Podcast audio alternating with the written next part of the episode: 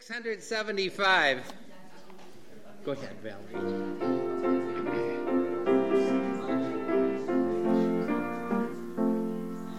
He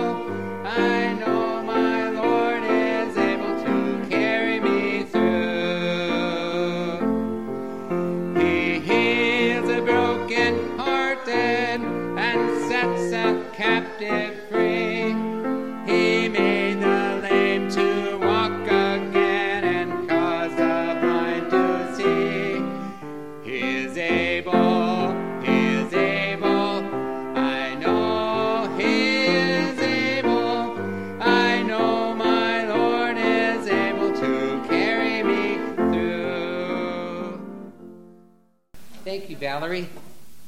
Good morning, everybody. Welcome to our Sunday School hour. In our study of Bible doctrines, we've studied, and Ken taught last few weeks about the doctrine of the Bible, bibliology. Today we'll be starting four weeks about the doctrine of God or theology proper. And I will be teaching that. Next up will be Sean teaching Christology about Jesus Christ. There are five of us that will be doing this kind of tag team, if you will, over the next several months, including Alan and Shane. So the five of us will be teaching that. On your handouts, you should have at the top of page one the existence of God is our theme for today. I had mine. If you need a notebook or anything, let me know. At the top of your handout, and we'll get to that in just a moment, uh, it says Theology Proper, the Study of God, page one in the upper right hand corner. And it is our adult Sunday school class for October 15th. And number one is the existence of God next week. My plan is to teach about the essence of God. I had to try to alliterate this. And a couple weeks away, the eminence of God. Okay? And the fourth Sunday school class, the enterprise of God. So I really worked on alliterating that. Today is the existence of God. But before we do that, I would like to uh, just give you a few statements from Dr. Kober, one of my professors. And he uh, likes puns. Do any of you like puns? Okay, a few do. Are you ready for some of these? By the way, he's a German, okay? Kober, and you, some of you have met him. Anyway, here's a pun jokes about German sausage are the worst.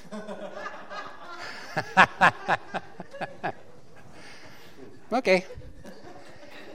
Here's another pun. I stayed up all night to see where the sun went. Then it dawned on me.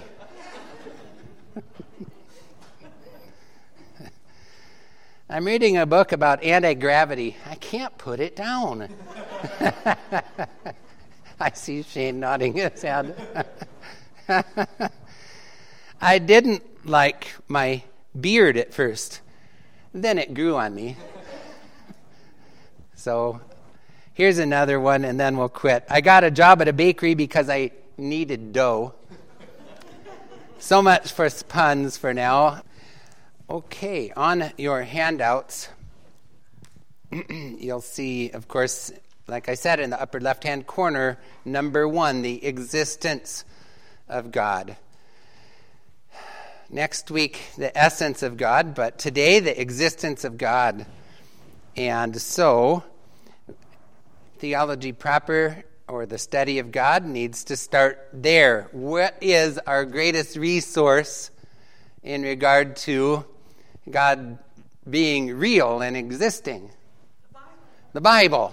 He's self revealed that to He's self told, I mean, you know, disclosed to us that He exists. And of course, Genesis 1, verse 1, the Bible tells us, in the beginning, God created that's right.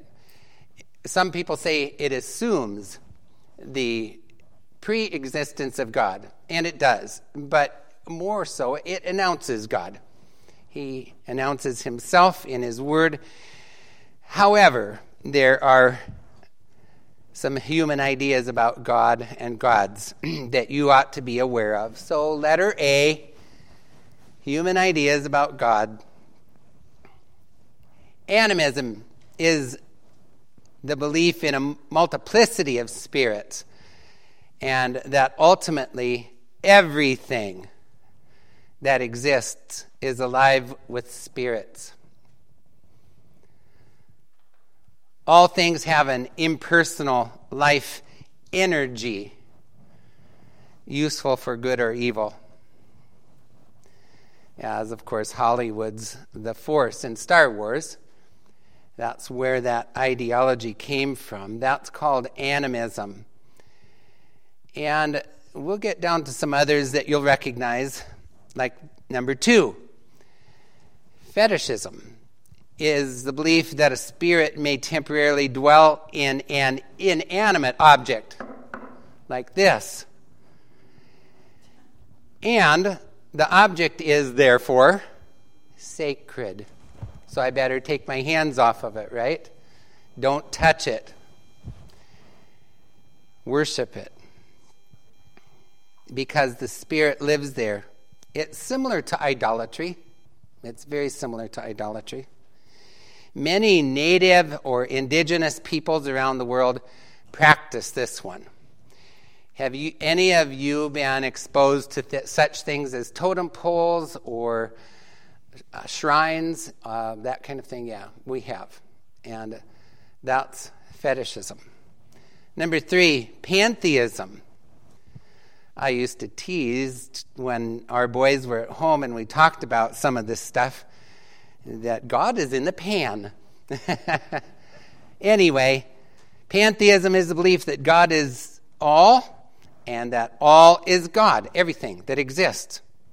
All reality is God, and everything is a manifestation of God. Manifestation goes in that blank under number three. A lot of these are similar in some ways, yet different religious systems have developed out of them. Henotheism, number four, is the belief that many gods exist but that one God is superior to the rest, superior to the rest, and deserves to be worshiped above the others. Some examples are in your Bible, you'll read about the Ammonites. Molech was their supreme uh, false god. They believed in many gods, but Molech was the big one. Okay? The Moabites, you read about them in the Old Testament too. Their head god, if you will, their superior god was Chemosh, or Chemosh, maybe, is a better pronunciation. The Canaanites, you would remember theirs, right? Is, starts with the letter B. Baal, yeah, Baal, or Baal.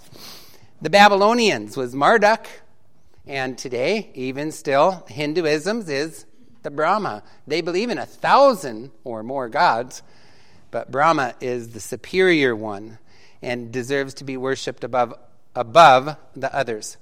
That's henotheism. Polytheism. Number five is the belief that many gods exist and that all are to be worshiped. Okay?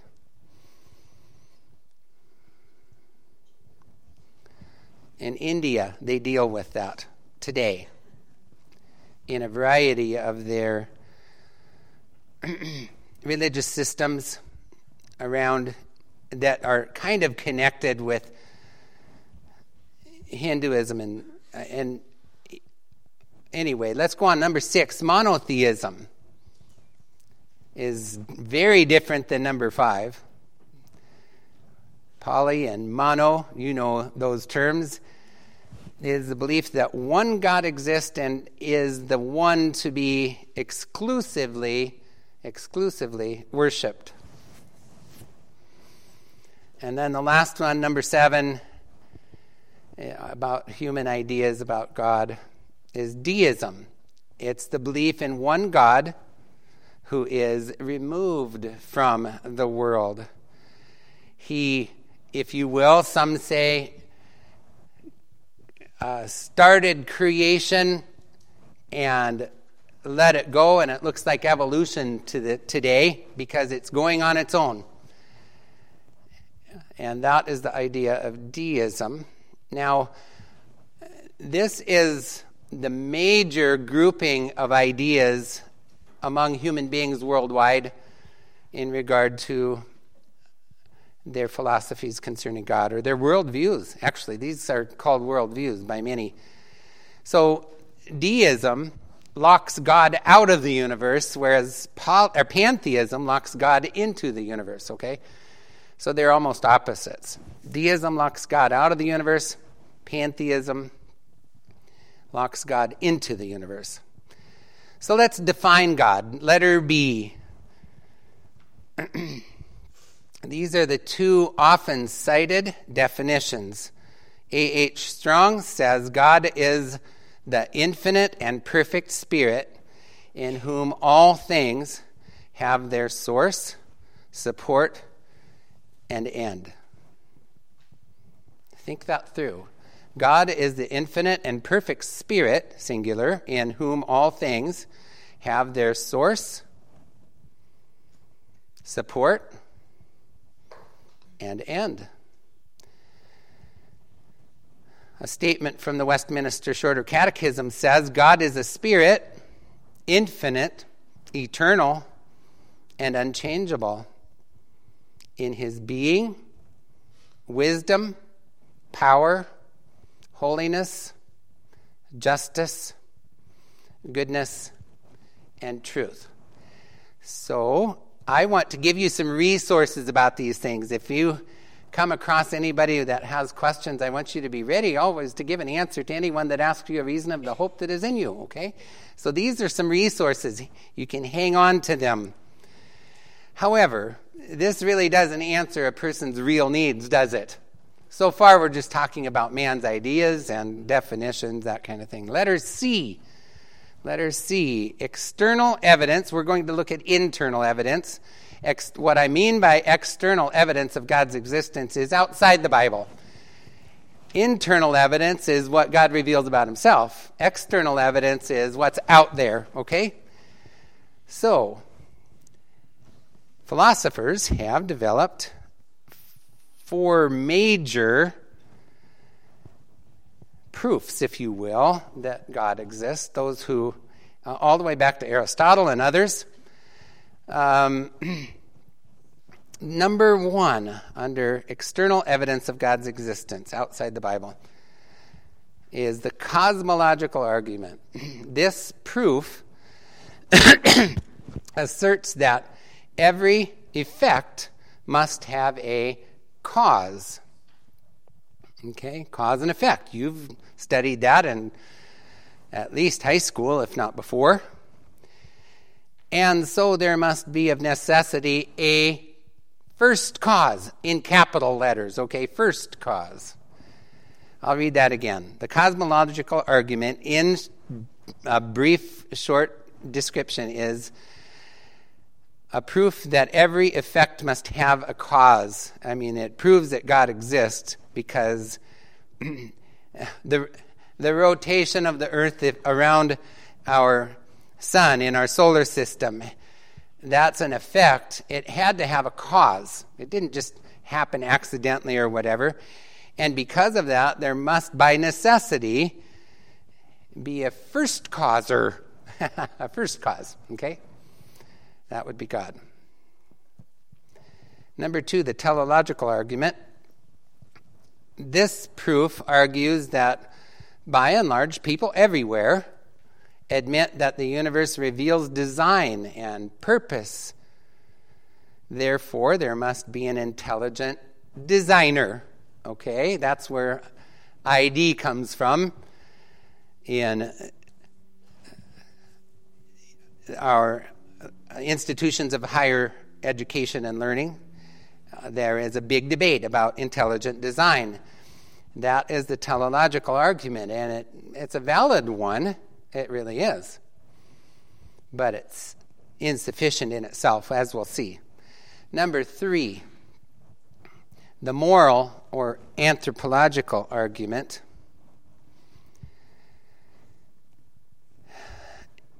Because uh, I included anthropological in that, it points out that it's about human beings. The proof, that this proof, quote unquote, points out that human beings innately have concepts of justice, ethics, right and wrong, and that moral order see, presupposes a, a moral lawgiver. Lawgiver goes in the two blanks, okay? There has to be a source behind everyone knowing that murder is wrong. Even murderers know that murder is wrong, for example, okay? Where did that idea come from? Okay, that's the idea in this moral or anthropological argument. The, the animals are different than that, but human beings have some sense of right and wrong. We have a moral compass, we say. Where did that moral compass come from? How does it get directed? Well, there must be a moral lawgiver. Number four, the ontological argument. This proof, if you will, states that everyone has some idea of the existence of an infinitely perfect being. Perfect goes in the blank. And since humans are finite, the idea could not have originated with them. Do you see their line of argument in, in all of this? It can't start with us, this idea of a perfect being, because we're finite. And it, an infinite perfect being, if you will. Rather, it has come from this being. In other words, the idea of the existence of an infinitely perfect being had to come from this being. So, those are, you'll find those in textbooks, in other commentaries, and resources that are uh, in, in regard to the discussion about a higher power, if you will. So here's my note. I, I, now, I've typed all this out, but here's my comment on that. Number five these rational proofs for God's existence are inadequate for the purposes of Christian theology. They are predicated by the unaided reason of sinful man. And the unbeliever naturally hates God, is prejudiced against Him, and unable to objectively reason or understand about God and spiritual things. We don't have that natural or innate ability uh, as an unbeliever, but as believers we do. There's a change then. Let's look at Romans 8, verse 7. There are many to read, so I will have others help me with that. I want to keep some of my voice for the next hour. Romans 8, verse 7 says, Because the carnal mind, that means fleshly, natural, human, for the carnal mind is enmity against God, for it is not subject to the law of God neither indeed can be.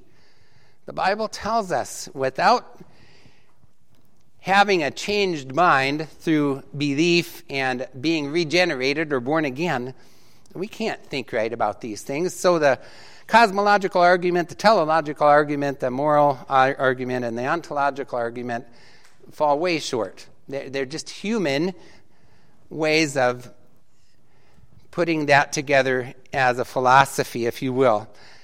Would someone please read 1 Corinthians 2:14? I'd like to have everybody go there.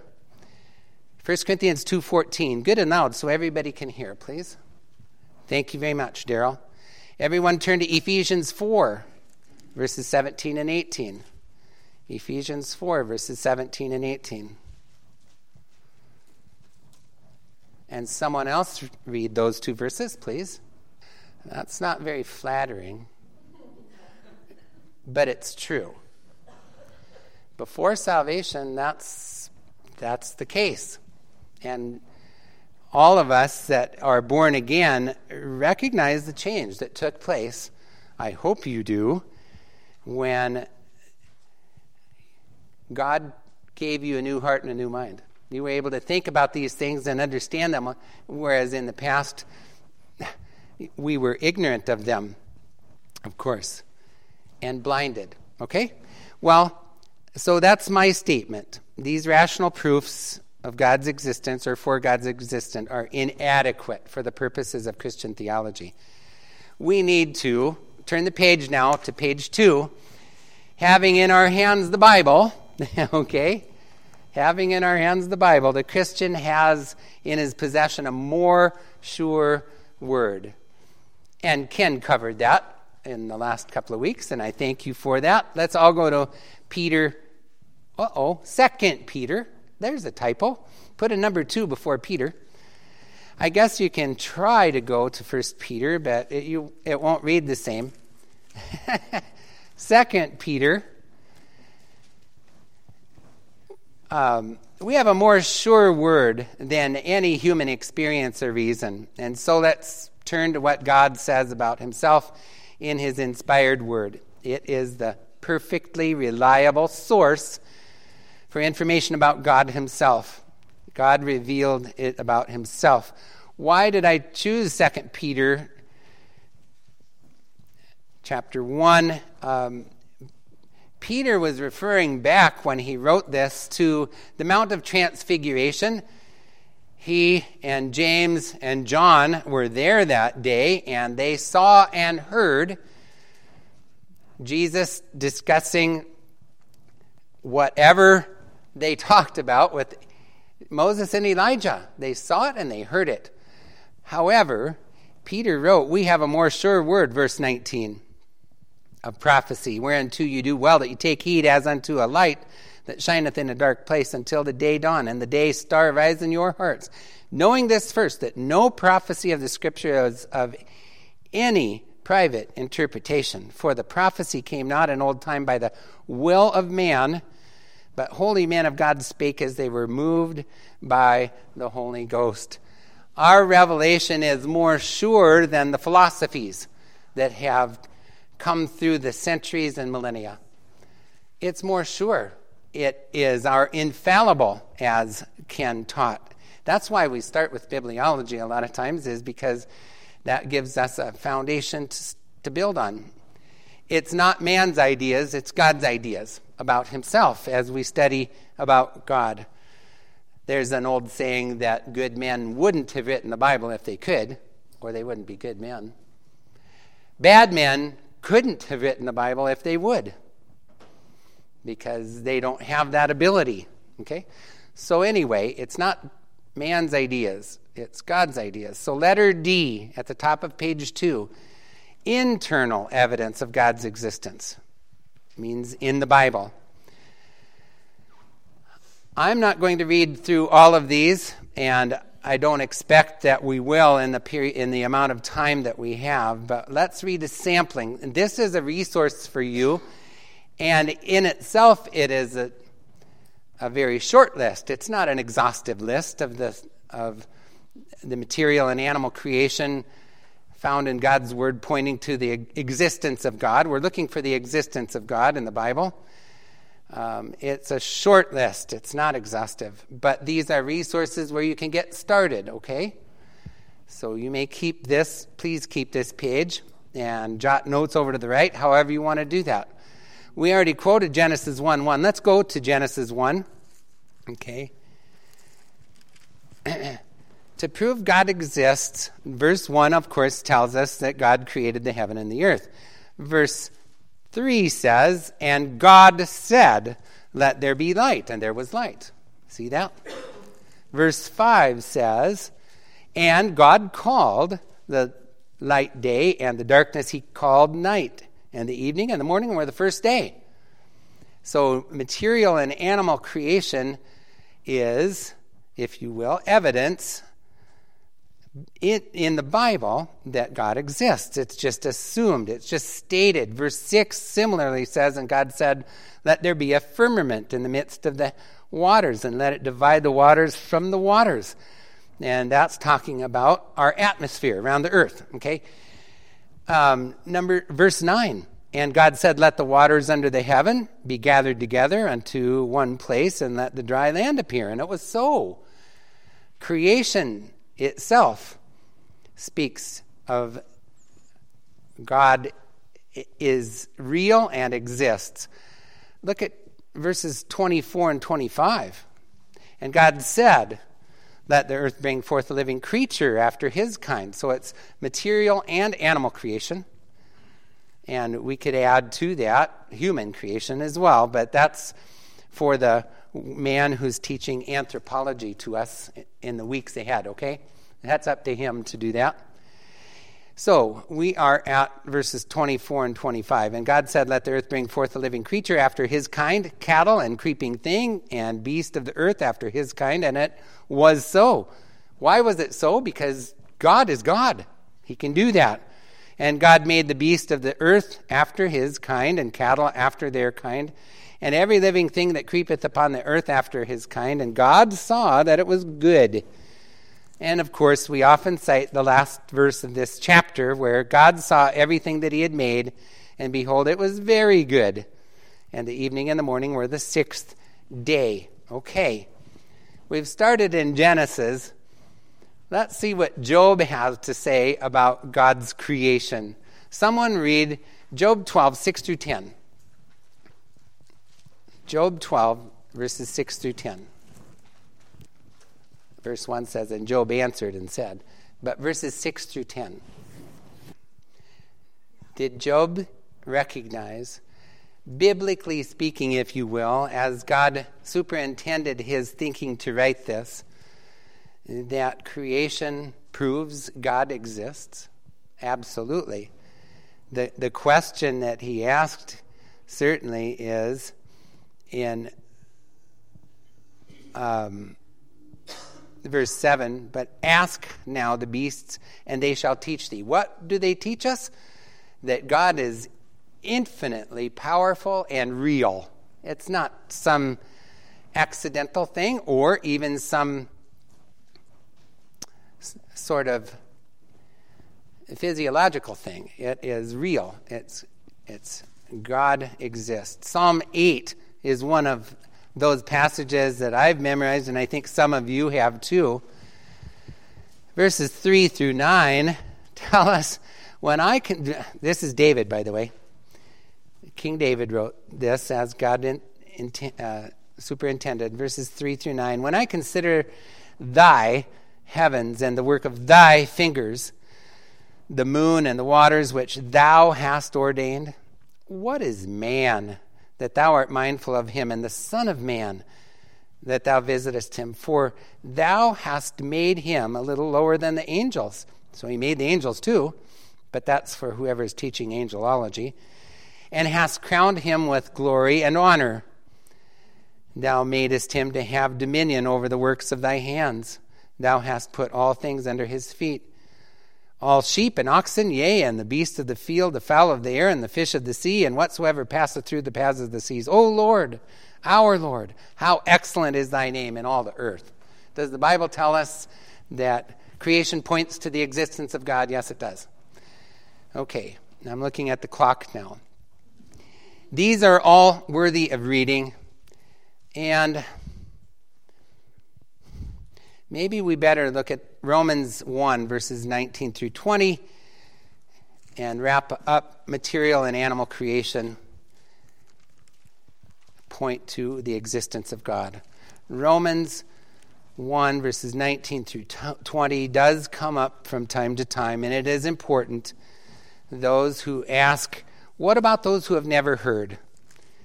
Well, there are people who have not heard about Jesus dying on the cross, shedding his blood for their sins. That's our job to take it to them. And if they're really not denying God's existence here, um,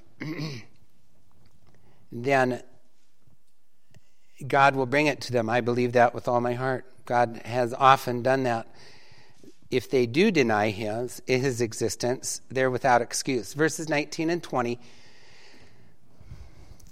You know, to preface this, I'd like to just quote verse 1 out of Psalm 19 The heavens declare the glory of God, and the firmament showeth his handiwork. Romans 1, verse 19, because that which may be known of God is manifest in them. That is kind of that argument that all human beings have some big void, if you will, that is, some call it a God sized void. Anyway, they have this idea that there is, that God exists. So it's in them, for God hath showed it unto them. Verse 20, for the invisible things of Him from the creation of the world are clearly seen, being understood by the things that are made, even His eternal power and Godhead, so that they are without excuse. Okay? So those are some resources for you proving God's existence from the Bible about material and animal creation. Let's go to number two the nature of human beings. In Genesis 1, verse 26, we, uh, mankind was created in the image of God. Chapter 5, verse 1 speaks of that. And chapter 9, Genesis 9, verse 6, let me read that quickly. After Noah's flood, we call it Noah's flood.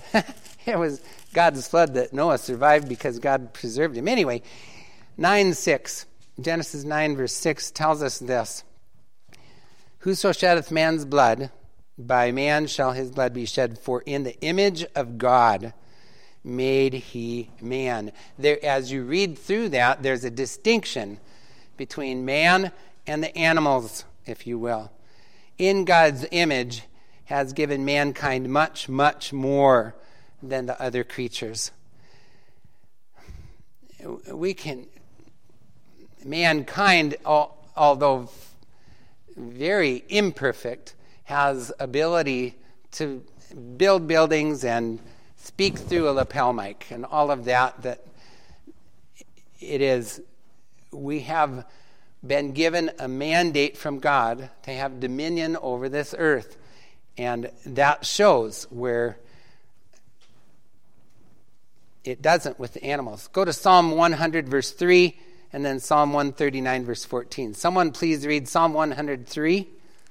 Not 103. Okay, Psalm 100, verse 3. Who made us? We didn't make ourselves, obviously. 139 now, verse 14. Psalm 139.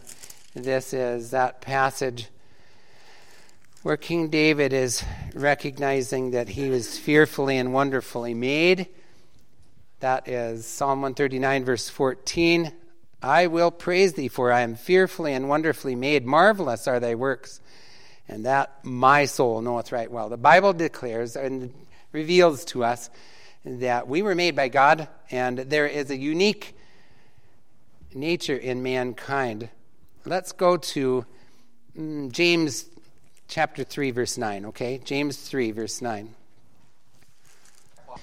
So I'll try to wrap this up. James 3, the ninth verse says, Therewith bless we God, even the Father, and therewith curse we men which are made after the similitude of God.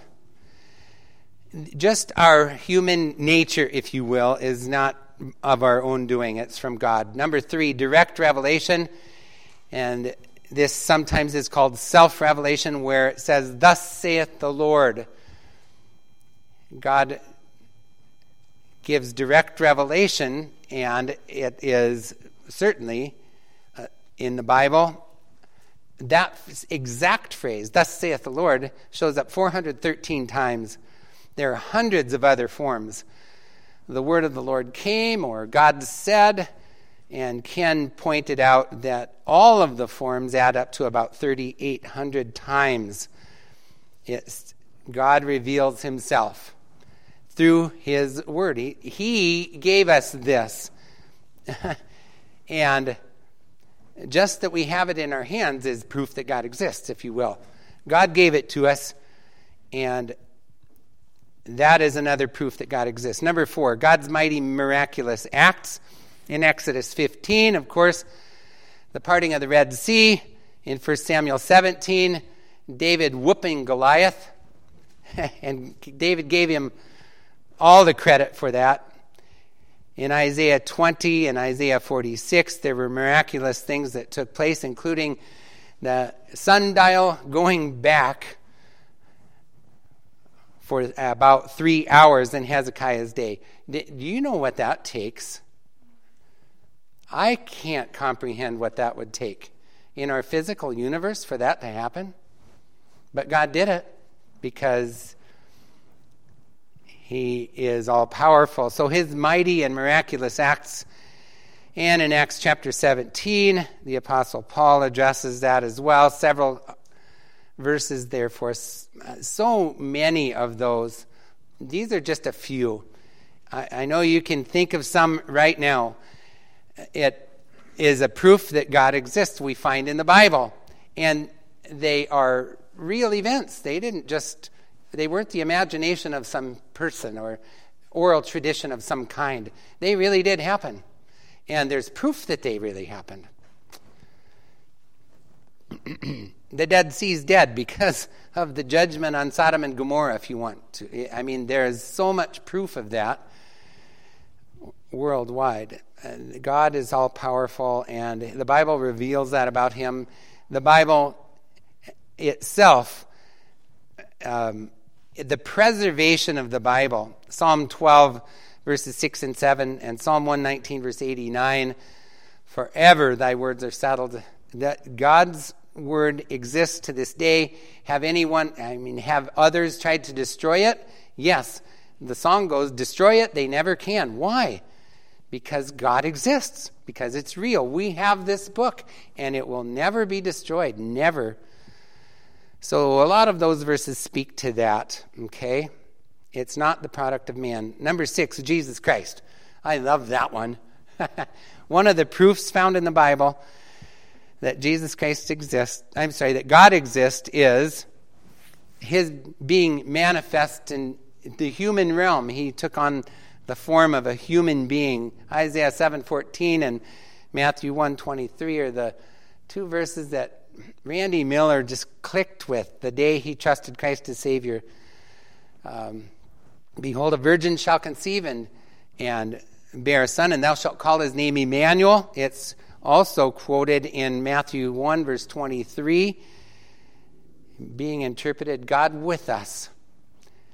Jesus Christ was and is God with us. John 1:14 says, "And we beheld his glory, the glory as of the only begotten of the Father, full of grace and truth." And in Colossians 1 and Colossians 2 9, he, in him dwelleth all the fullness of the Godhead bodily.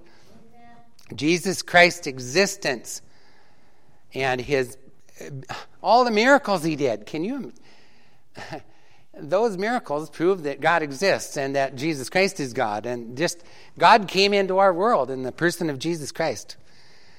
And then the last one is the testimony of believers. In Matthew 5, verses 13 through 16, of course, it speaks of um, we are the light of the world or the salt of the world. And in John 13, verse 35, it tells us that I guess we better wrap up with that. Go to the Gospel of John 13, verse 35.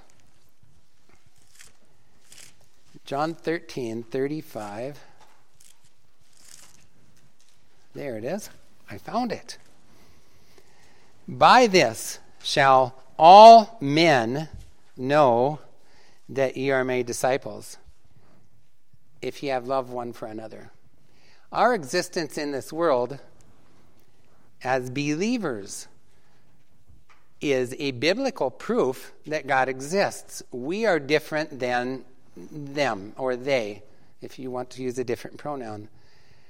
And it should show. Just, I would, I have said this if believers were not in this world, the world would have destroyed itself long ago. Our existence is, if you will, an evidence or a proof that God exists. So, there are some resources for you. Let's wrap up in prayer and next week, the essence of God. Heavenly Father, thank you for this time together. And thank you that you have revealed yourself in many, many ways, especially through the pages of the Bible.